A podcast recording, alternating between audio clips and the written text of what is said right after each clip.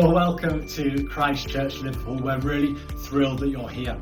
Whether you're watching from your sofa or the kitchen table, or unashamedly you're still in your pajamas in bed, you are really, really welcome. Our desire here at Christchurch is to help each other to love Jesus Christ, to love His church, and connect with Liverpool, whether you do that online or in person. If you've ever been impacted by anything that we do, why not take a moment now just to share this link on any platform you're on, or even just press the like button. This small thing is going to help us to reach more people with what God is doing here in the city and invite others to come and join this journey for themselves. Well, whether this is your first week or whether you joined us back in 2003 when we first began, we would love to help you to grow in your love of Jesus and love of the church.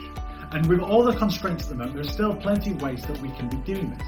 We've just launched pods, which is small groups for mutual encouragement and fellowship.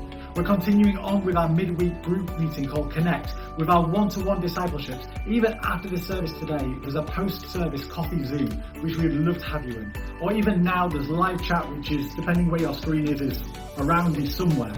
We would love for you to be part of that. If you've got questions, or if you're new, or if you want to be involved in one things, why not contact us? Go to christchurchliverpool.org. At the top of our website, there's a box saying I'm new. Click on that, fill in a form. Any questions, anything you want to join, we would love to hear from you. With all that being said, here's the moment we've been waiting for. The service is about to begin. Let's come expecting that God is going to do something here with us this morning.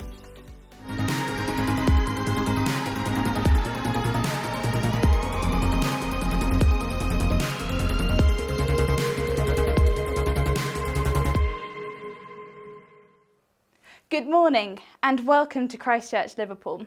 My name's Anna and I'm on the staff team helping to lead our children's ministry. It's really great to have you with us this morning, especially if this is your first time joining us. Do say hello in the chat. We'd love to get to know you and I promise you'll get a very warm welcome. After the service, there is a chance to chat more over Zoom and the details for that are in the description below the video. Hello to all the children watching. Um, you're all going to be starting an exciting new series today.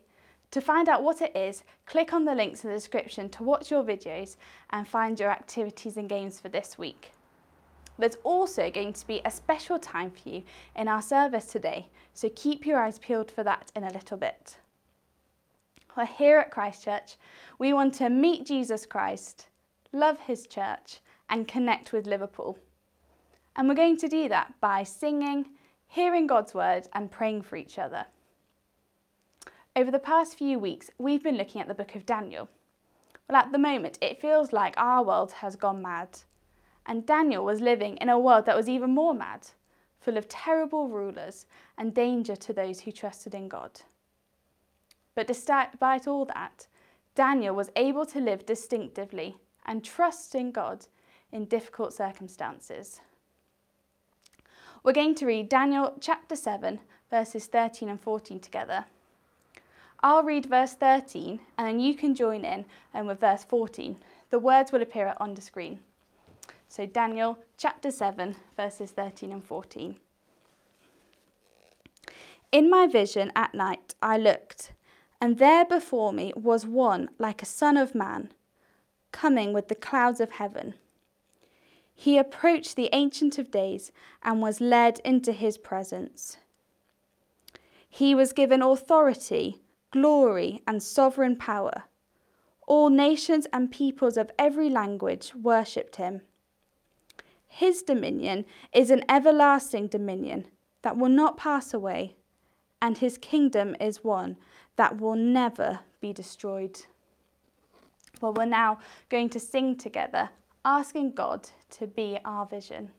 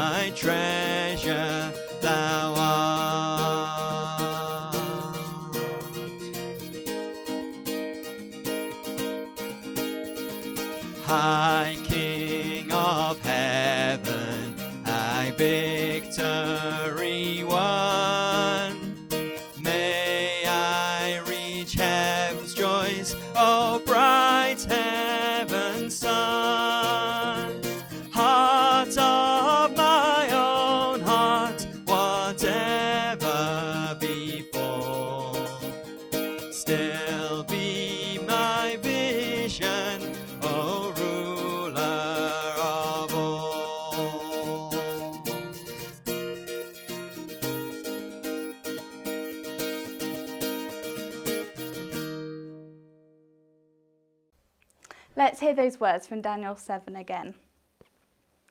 He was given authority, glory, and sovereign power. All nations and peoples of every language worshipped him. His dominion is an everlasting dominion that will not pass away, and his kingdom is one that will never be destroyed. Let's pray. Heavenly Father, thank you that your kingdom is a perfect kingdom and that it will never be destroyed. Please help us to remember that and not to boast in riches or man's empty praise, which will not last, but to rejoice in you and your kingdom. Amen. Well, I said before that there was going to be a special time for the children, and that time is now. Over the past four weeks, many kids and kids have been learning about Elijah, and we really wanted to see what they've been learning. So far, they've learnt how he trusted God to provide even when it was really hard, how he continued to tell people about God even though the king and queen wanted to kill him, and how we should do both of those things even when it's really difficult for us. Well, one of our friends is going to tell us what happens next. I'll give you a clue um, as to who that friend is. He loves a good case and he always finds all the clues. It's Detective Case Clues. So grab your magnifying glasses and your detective hats and let's all say hi to Case. Hi, Case! In today's true Bible story, we're going to see Elijah, who was a prophet, and his job was to tell God's people what God wanted them to know that there's only one true living God, and they should trust and worship him. Well, he knew that he couldn't continue God's work forever, and someone else would have to continue God's work after him. Now I'm going to read the true Bible story to you now with a little bit of help from Megan and Daniel. And I want you to think about these two questions. Number one, who would continue the work after Elijah? And number two, what showed that he was the right person for the job? So the true story in the Bible is from 1 Kings chapter 19, verses 19 to 21, and 2 Kings chapter 2, verses 1 to 18. So Elijah went from there and found Elisha, son of Shaphat. He was ploughing with twelve yoke of oxen, and he himself was driving the twelfth pair. Elijah went up to him and threw his cloak around him. Elisha then left his oxen and ran after Elijah. Let me kiss my father and mother goodbye, he said, and then I will come with you. Go back, Elijah replied. What have I done to you? So Elisha left him and went back. He took his yoke of oxen and slaughtered them. He burned the ploughing equipment to cook the meat and gave it to the people, and they ate. Then he set out to follow Elijah and became his servant. When the Lord was about to take Elijah up to heaven in a whirlwind, Elijah and Elisha were on their way from Gilgal. Elijah said to Elisha, Stay here. The Lord has sent me to Bethel. But Elisha said, As surely as the Lord lives, and as you live, I will not leave you. So they went down to Bethel. The company of prophets at Bethel came out to Elisha and asked, Do you know that the Lord is going to take your master from you today? Yes, I know, Elisha replied, so be quiet. Then Elijah said to him, Stay here, Elisha. The Lord has sent me to Jericho. And he replied, As surely as the Lord lives, and as you live, I will not leave you. So they went to Jericho. The company of prophets at Jericho went up to Elisha and asked him, Do you know that the Lord is going to take your master from you today? Yes, I know, he replied. So be quiet. Then Elijah said to him, Stay here. The Lord has sent me to the Jordan. And he replied, As surely as the Lord lives, and as you live, I will not leave you. So the two of them walked on. Fifty men from the company of the prophets went and stood at a distance, facing the place where Elijah and Elisha had stopped at the Jordan. Elijah took his cloak, rolled it up, and struck the water with it.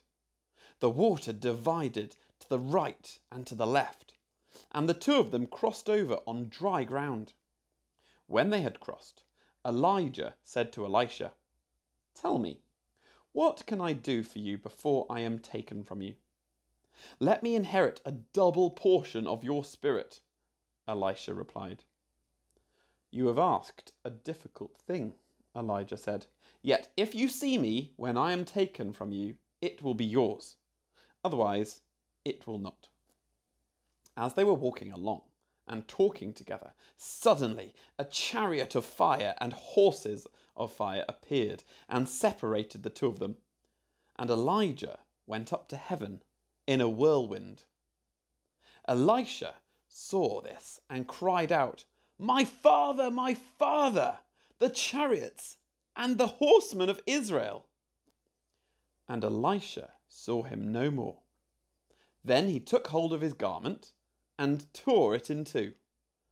Elisha then picked up Elijah's coat that had fallen from him and went back and stood on the bank of the Jordan. He took the cloak that had fallen from Elijah and struck the water with it. Where now is the Lord, the God of Elijah? he asked. When he struck the water, it divided to the right and to the left, and he crossed over. The company of the prophets of Jericho who were watching said, The spirit of Elijah is resting on Elisha. And they went to meet him and bowed to the ground before him. Look, they said, we your servants have fifty able men. Let them go and look for your master. Perhaps the Spirit of the Lord has picked him up and set him down on some mountain or in some valley. No, Elisha replied. Do not send them. But they persisted until he was too embarrassed to refuse. So he said, Send them. And they sent fifty men who searched for three days but did not find him. When they returned to Elisha, who was staying in Jericho, he said to them, Didn't I tell you not to go? Wow, well, what a story. How did you get on answering my questions? Who is it that's going to continue the work of Elijah? That's right, Elisha. And how do we know that he was the right person? Yeah, that's right.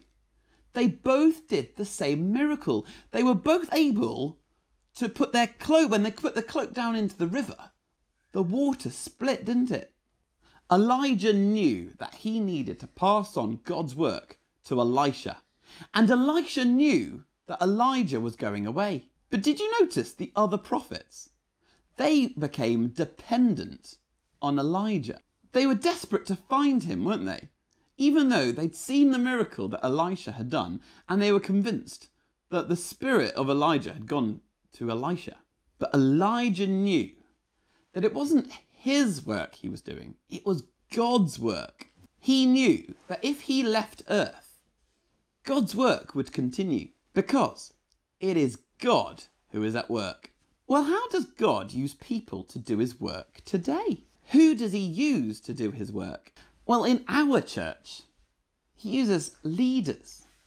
He uses Morris and Josh. They are doing God's work. They're telling everyone in the church about Jesus. And who else? What about what about the kids leaders who tell you about Jesus? They are doing God's work. You see, each of these people who help to do God's work, well, they're not going to live forever. If a church leader dies or, or moves to another church, do you know what? God's work doesn't stop. The church would continue to meet each week and a new leader would carry on God's work. That's the same for everyone who's doing God's work in our church. And even those who are around the other side of the world, like our missionaries, like Tim and John and Sarah. It's important to understand that it's not our work, but it's God's work. Thanks so much for that case and little detectives. It's great that God uses leaders to do his work and he will always provide people to do that work. Well, there'll be a song that we can all enjoy with lots of actions in a little bit. And now Judith is going to do the reading for us. Um, the reading is Daniel chapter 9, verses 1 to 19. Do go and grab a Bible so that you can follow along. The reading today is taken from Daniel 9, verse 1 to 19. In the first year of Darius, son of Xerxes, a Mede by descent, who was made ruler over the Babylonian kingdom, in the first year of his reign, I, Daniel, understood from the scriptures, according to the word of the Lord given to Jeremiah the prophet, that the desolation of Jerusalem would last seventy years. So I turned to the Lord God and pleaded with him in prayer and petition, in fasting and in sackcloth and ashes. I prayed to the Lord my God and confessed, Lord, the great and awesome God, who keeps his covenant of love with those who love him and keep his commandments. We have sinned and done wrong. We have been wicked and we have rebelled. We have turned away from your commands and laws. We have not listened to your servants, the prophets, who spoke in your name to our kings, our princes, and our ancestors, and to all the people of the land. Lord, you are righteous, but this day we are covered with shame. The people of Judah and the inhabitants of Jerusalem and all Israel, both near and far, in all the countries where you have scattered us because of our unfaithfulness to you. We and our kings, our princes, and our ancestors are covered with shame. Lord, because we have sinned against you. The Lord our God is merciful and forgiving. Even though we have rebelled against him, we have not obeyed the Lord our God or kept the laws he gave us through his servant the prophets. All Israel has transgressed your law and turned away, refusing to obey you. Therefore, the curses and sworn judgments written in the law, law of Moses, the servant of God, have been poured out on us, because we have sinned against you. You have fulfilled the words spoken against us and against our rulers by bringing on us great disaster. Under the whole heaven, nothing has ever been done like what has been done to Jerusalem. Just as it is written in the law of Moses, all this disaster has come on us, yet we have not sought the favour of the Lord our God by turning from our sins and giving attention to your truth. The Lord did not hesitate to bring the disaster on us, for the Lord our God is righteous in everything he does, yet we have not obeyed him. Now, Lord our God, who brought your people out of Egypt with a mighty hand, and who made for yourself a name that endures to this day, we have sinned, we have done wrong. Lord, in keeping with all your righteous acts, Turn away your anger and your wrath from Jerusalem, your city, your holy hill. Our sins and the iniquities of our ancestors have made Jerusalem and your people an object of scorn to all those around us. Now, O God, hear the prayers and petitions of your servant. For your sake, Lord, look with favour on your desolate sanctuary. Give ear, our God, and hear. Open your eyes and see the desolation of the city that bears your name. We do not make requests of you because we are righteous, but because of your great mercy. Lord, listen. Lord, forgive. Lord, hear and act. For your sake, my God, do not delay, because your city and your people bear your name. Good morning. My name is Josh. I'm one of the associate ministers here at Christchurch Liverpool. And I'm going to be uh, talking us through this passage that was just read for us in Daniel chapter 9, verses 1 to 19. Before we do that, you might want to just take a moment, get comfortable, make sure you've got a drink and a snack to hand. And if you've got children, now is a good time to make sure that they are settled with something to keep them occupied if they're going to stay in. And it'd be really helpful if you had a Bible within arm's reach as well. I don't want you to miss anything if you're doing all of that, so I'll just give a brief recap of uh, the book that we are studying. We're looking at the book of Daniel. It's an Old Testament book. And we've called our series in the book of Daniel Mad World. And that's because as we read the stories in Daniel, well, they show that the world really is a mad place. There's all kinds of challenges going on for Daniel, and he's having to navigate this all the while while being faithful to God. He also gets a series of visions that show how our world has kingdoms that come and go. It's a topsy turvy place, and yet the things that God says to Daniel and Daniel's example speak powerfully to us today. We believe that as we uh, read through the book of Daniel and have a look at it, we are going to hear God speak to us to give us all we need to be able to navigate our way through our mad world too. Well, I hope you're back with us. Uh, I'm going to pray and then we'll get stuck in. Let's pray. Dear Father, we are confident that your words to Daniel and his example is able to speak to us. It is true and relevant for our day today. And so, Father, we pray that as your word is opened, your Spirit will speak. He will speak to our hearts wherever we are, wherever we are in the world, or whenever we're watching this. Lord, we pray that your Spirit will speak and transform our hearts. We pray in Jesus' name. Amen. Well, when bad things happen, we have questions. Why? Why me? Why them? Why now? How did it get so bad?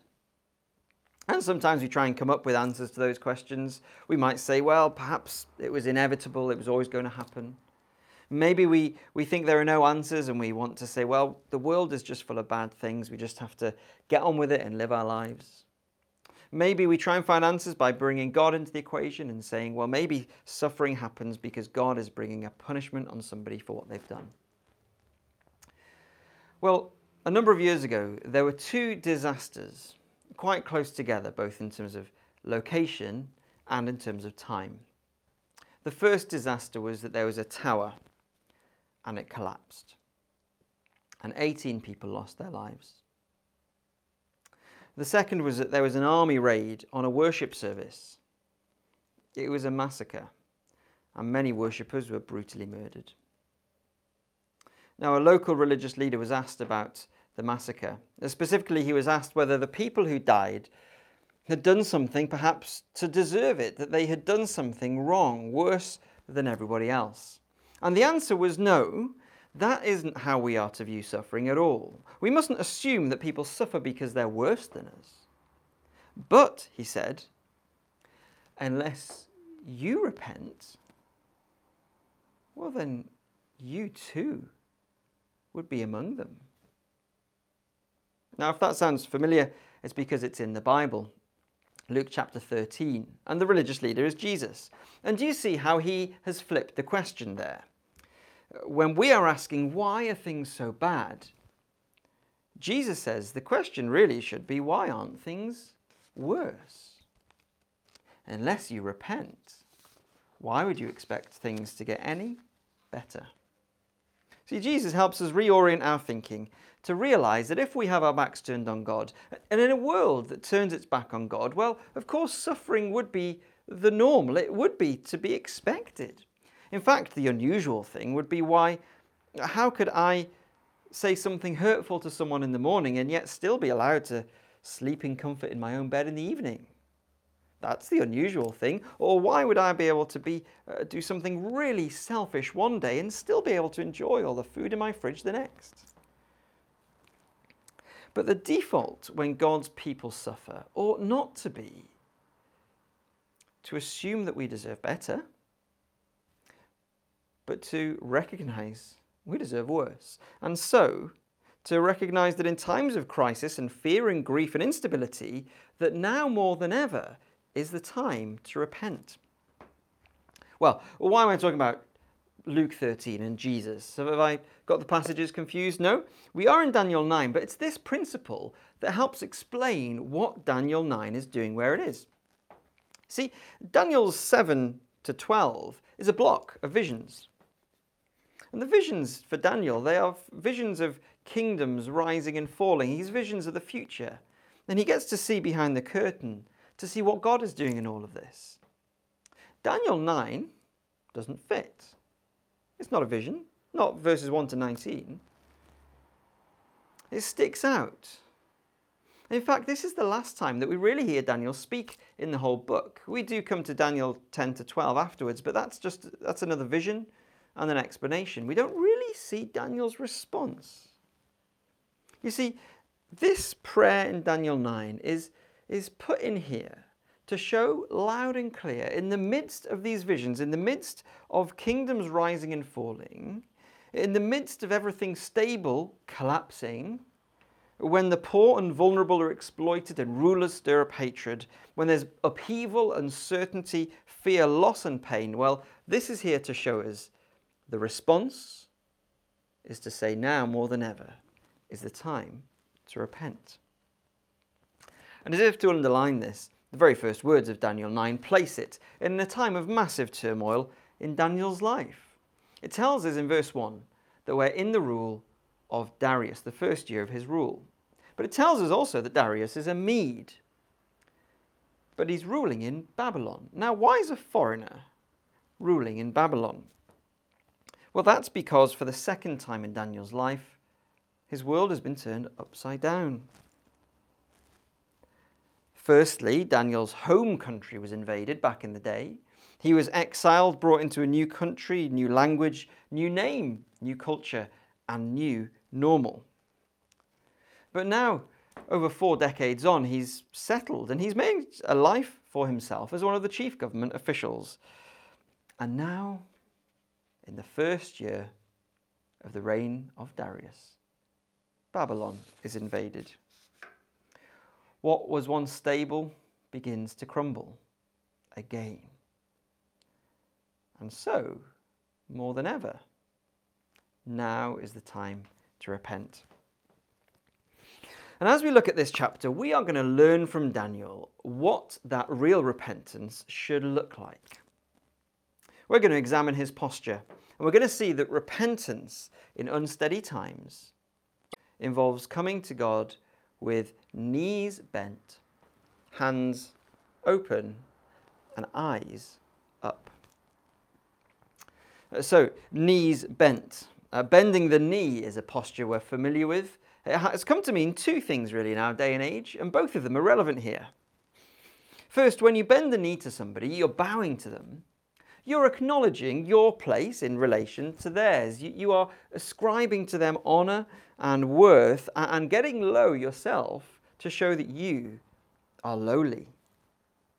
And that's a position of real repentance that Daniel takes throughout this whole prayer.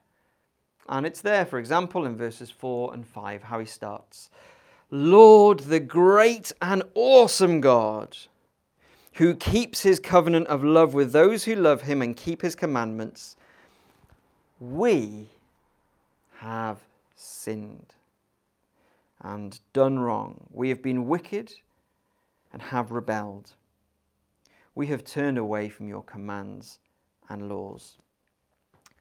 It's striking, it's, almost moving just how utterly humble and vulnerable and honest Daniel is in this prayer.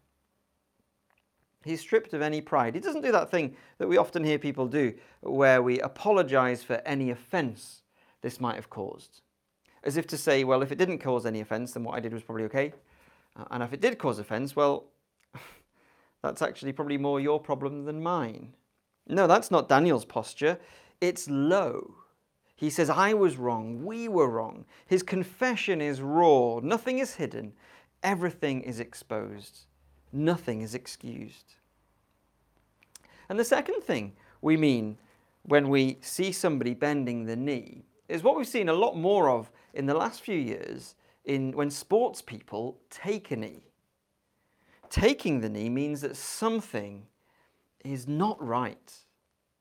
There is something hateful going on and it must stop. And that's Daniel's posture too. He's not just humble, he's what we could call contrite.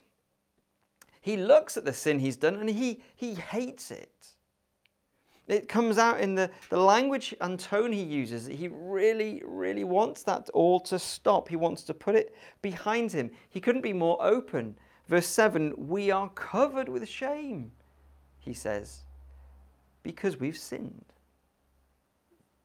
Well, notice that in such a time of turmoil, Daniel's not coming to God in prayer to wallow in his hard situation. He's not upset at the invasion of Babylon or moaning about the latest national crisis, because for Daniel, the biggest crisis, the reason to take a knee, is this issue that we're not listening to God's word.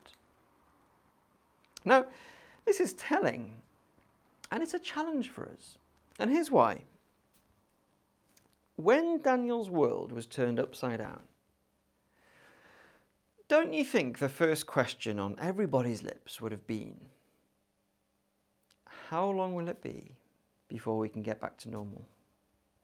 I'm guessing that because that is the question on our lips, isn't it?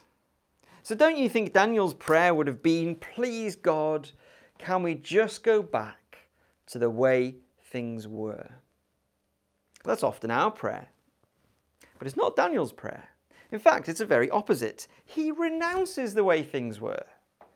And that's at the heart of repentance. One of the things we can learn about this posture of bending low is that we don't long to God for the way things were, but we renounce it. It's what Daniel does, and it's what we can be doing in lockdown and pandemic at the moment.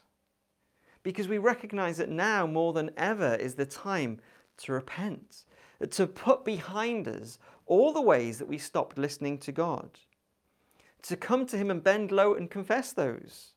Lay everything out, come clean, keep nothing back, make no excuses.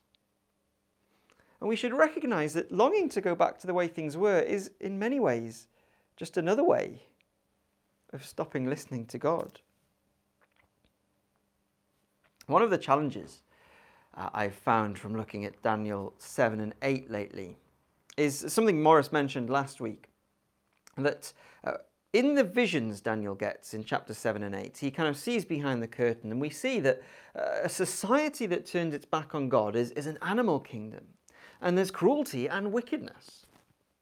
It looks awful, and we, we really want it to be smashed, and yet the paradox, the tension is that when we see that happening around us, we're, we're terrified. It's scary. And Daniel's prayer calls us to confess our part in that system, in that cruel and evil way of life. Daniel's prayer calls us to bend the knee, to renounce those ways, call out our sin, lay it bare before God, and cast ourselves wholly on God's mercy. And we can ask for mercy because we also come with open hands. And that's the second thing. We come with hands open. Uh, having your hands open is a posture which acknowledges that you've got nothing to give and yet is ready to receive. See, Daniel has been confessing so bluntly, he's been lowering himself so humbly because he knows that he can come to God with open hands and mercy is readily available. One of the, the hardest things I've experienced about parenting are those times when I have to tell our toddler off. And especially those times when well, you have to get really stern. You have to really stress the seriousness and importance of this. And it's really hard because you see the bottom lip going and the tears start flowing. And it's really hard when you know that you're the person who's caused this. But the lovely thing when that happens is, is that then she comes to me for comfort. She comes to, to me, to the one whose sternness caused her so, dis- so much distress in the first place.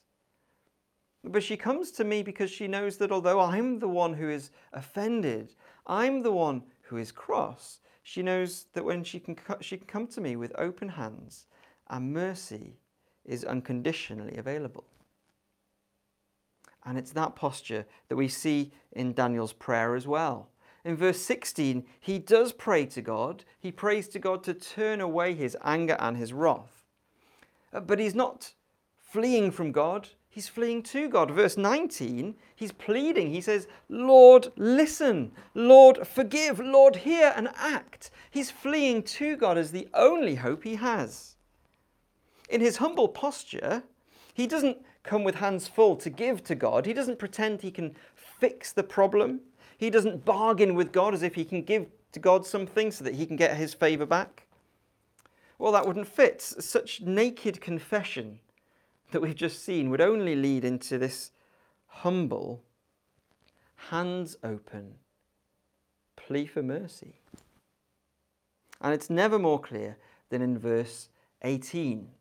Have a look down at verse 18 with me. We do not make requests of you because we are righteous, but because of your great mercy. That's it right there. Right there is the heartbeat of repentance. Right there is the response that all of God's people ought really to have deep down in our hearts when we're faced with a national crisis or these terrifying visions uh, that there will be kingdoms who reject God. Well, deep down in our hearts, we ought to have that response that says, I cannot come to you with any merit of my own, but I will plead because I know you're good. I know you're merciful. I have no confidence in myself, but I cast all my confidence in your good character. Hands open nothing we can give, and we come to receive. The amazing thing is, these verses can take on an even more profound significance for us than they did for Daniel. Because when Daniel prays, he, you could say he prays some slightly contradictory things. Because on the one hand, Daniel prays and he says to God that God is right to judge them, he is just in his judgment. But on the other hand, Daniel says Please turn away your anger and your wrath. And he says that that would be in keeping with all your righteous acts. Well, how is it that God is just to punish wrongdoing, but also righteous to turn away his anger? Well, Daniel makes no attempt to try and reconcile those things. He just knows that he has confidence in God's mercy. And for all the confidence that Daniel has, you and I can have far more confidence in God's mercy because 500 years after Daniel, in the person of Jesus Christ, God stepped down into our lowliness, into our sin and shame. He became a human just like us, and as a human, he bore that burden of sin that we confess. The shame that covered us covered him. And when it came time for God to unleash his anger, well, Jesus took it all to the cross. God did turn his wrath and his anger away, away from us and onto Jesus. But the burden of sin and guilt was wiped out, it wasn't ignored, it was dealt with. It was punished. So God was just, He was right, He was righteous, and He has dealt with all of our sin, and it is punished, and it is finished, and it is done away with. And so you and I can also plead with Him for mercy, knowing that He can be just to forgive.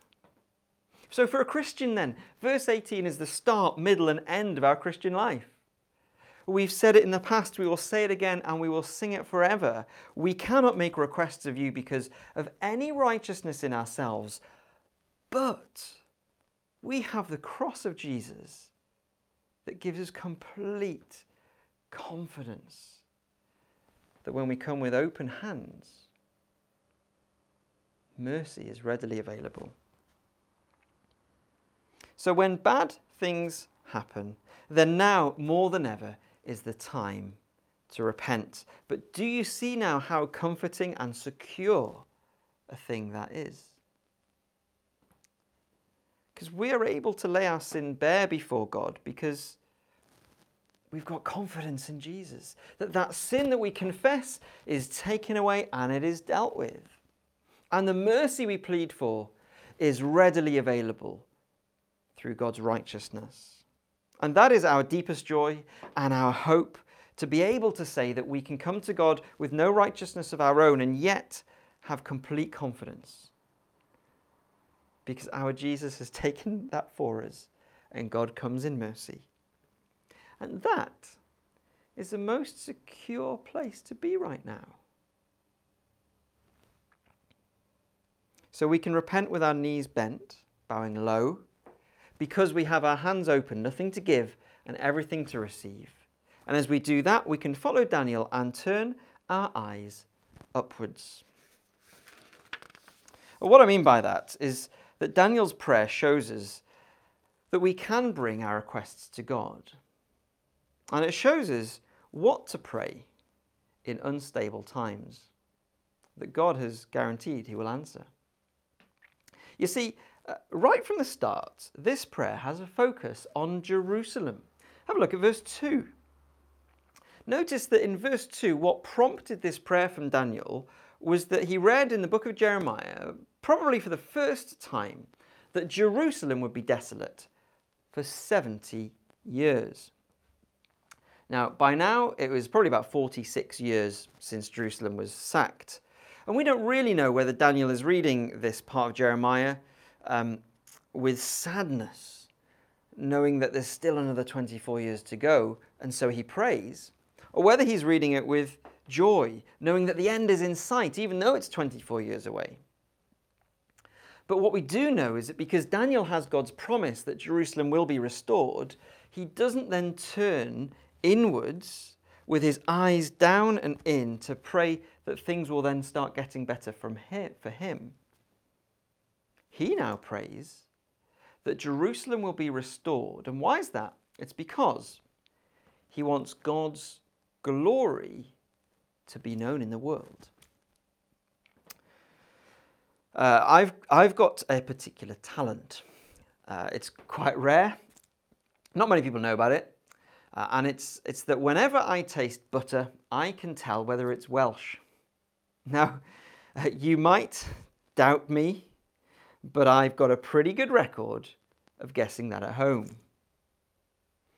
I can tell, you see, because uh, there's a certain quality about it.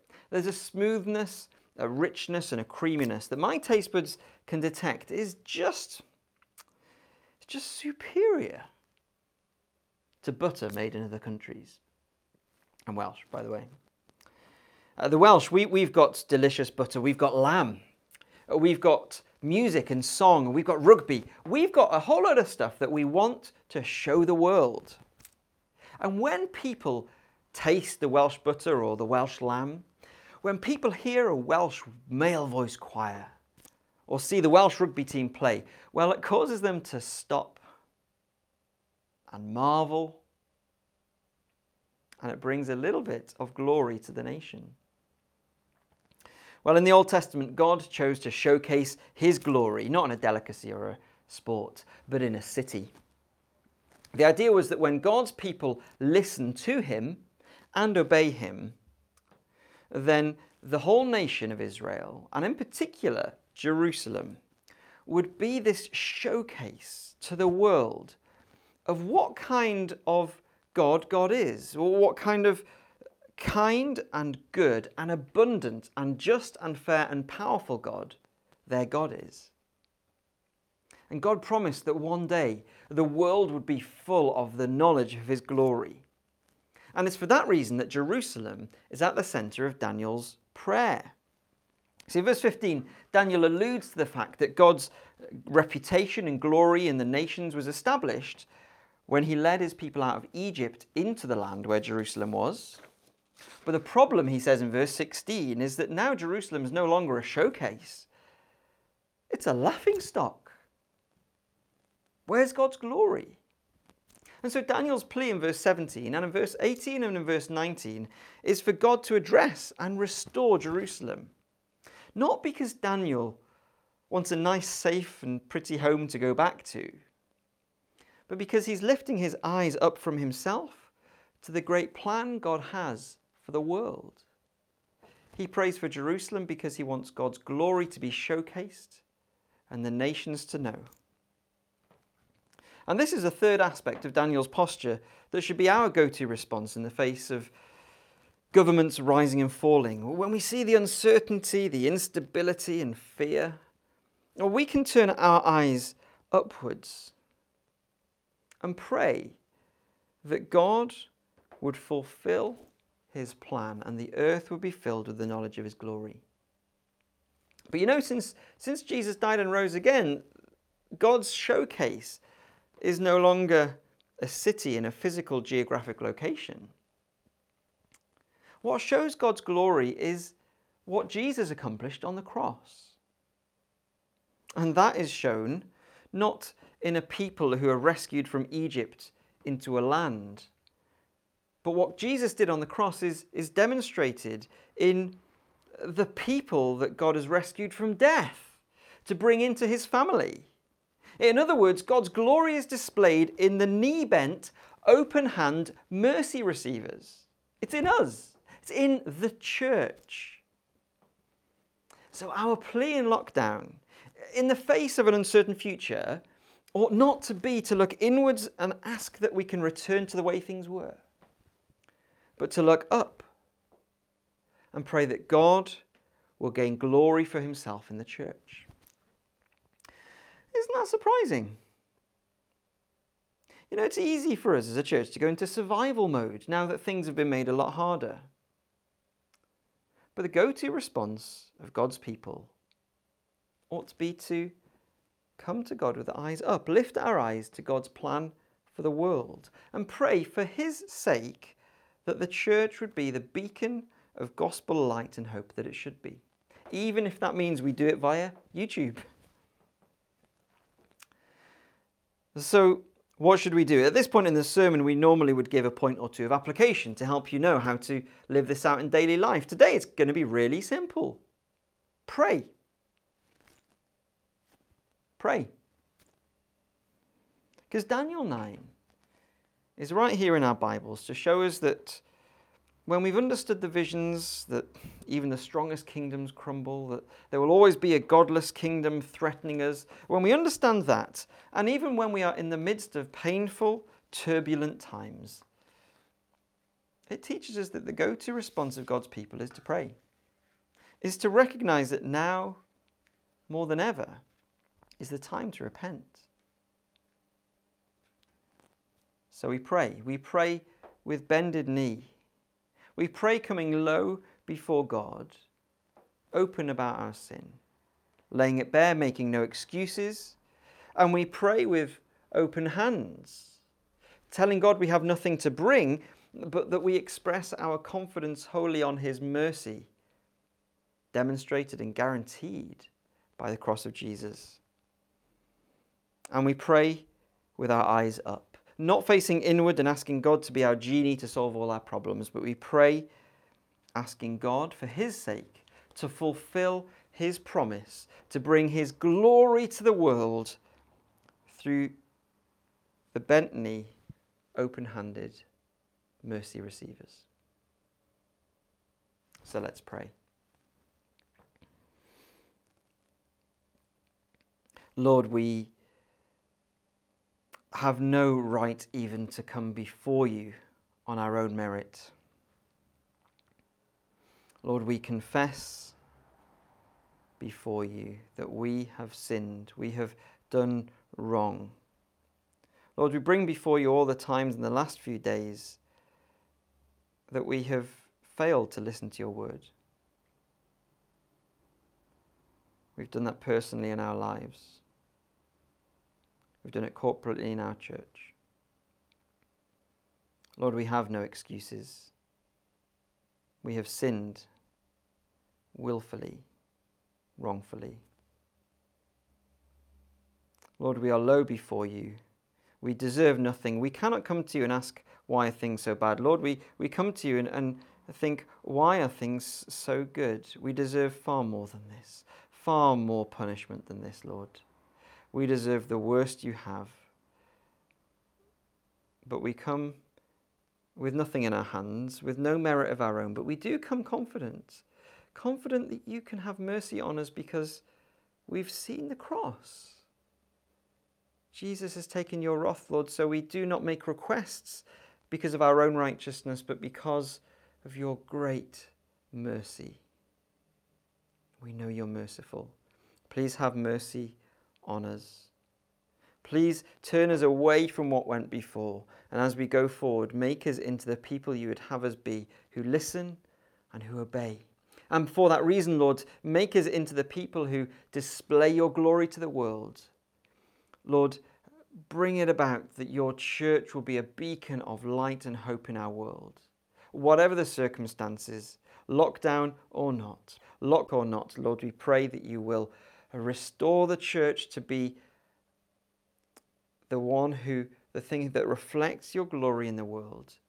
That as people look at the broken, lowly, knee bent, hands open, mercy receivers, that they will see a wonderful, beautiful, and kind God. We pray for the sake of your glory. Amen. Well, please do carry on praying in your own prayers. We're going to have uh, a few moments now where there'll be music playing. So, wherever you are, in your living room, your desk, wherever you are, and whoever you're with, please do take this time to pray. Uh, do pray in response to Daniel chapter 9. Now more than ever is the time to repent. So please do pray. We can pray for one another as well. Uh, we can put prayer requests uh, here in the chat that will come up at the side of the screen. As ever, remember it's a public forum, so don't put anything in there uh, that you wouldn't want shared with the world. But please do feel free, put whatever you want in here, and we'll be praying for that in the week to come. So let's turn now with bended knee and open hands, lift our eyes, and pray to our good God.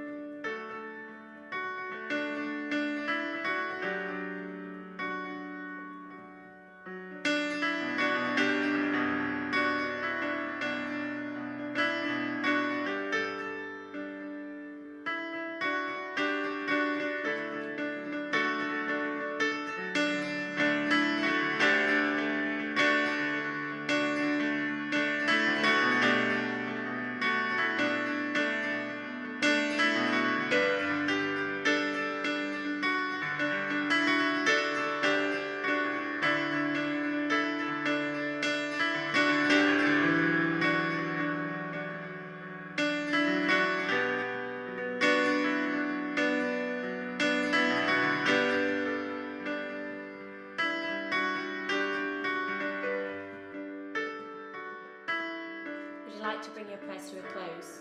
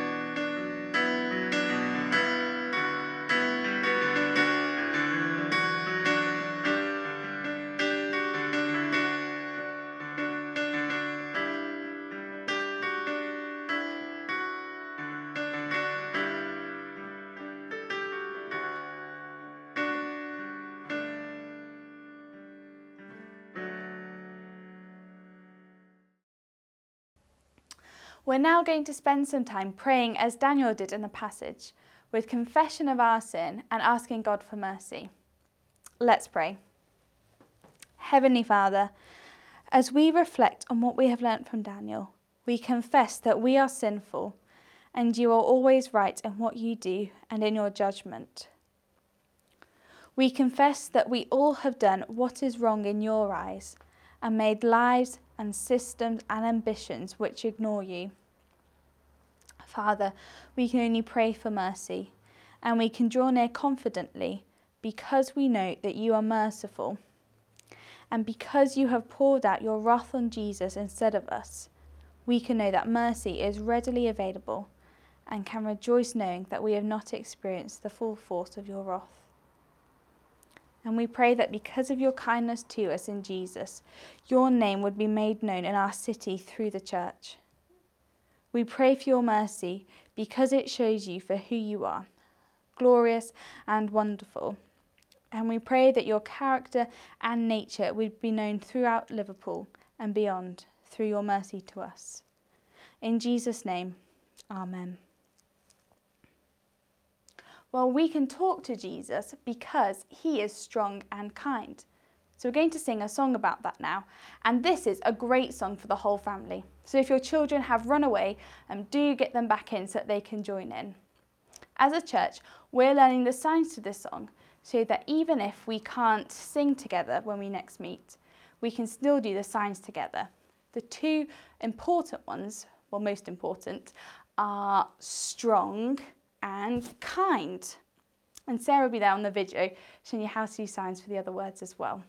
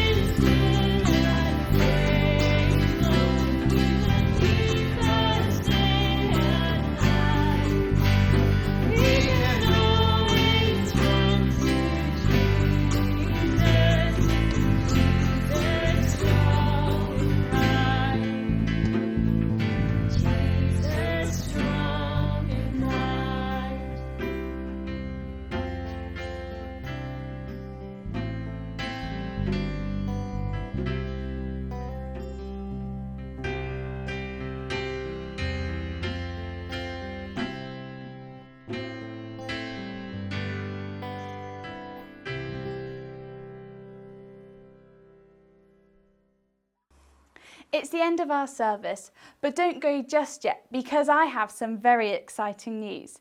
It's Christmas! Yes, Christmas is just around the corner, and we have lots of exciting events for everyone. Starting on the 1st of December is the Great Advent Calendar.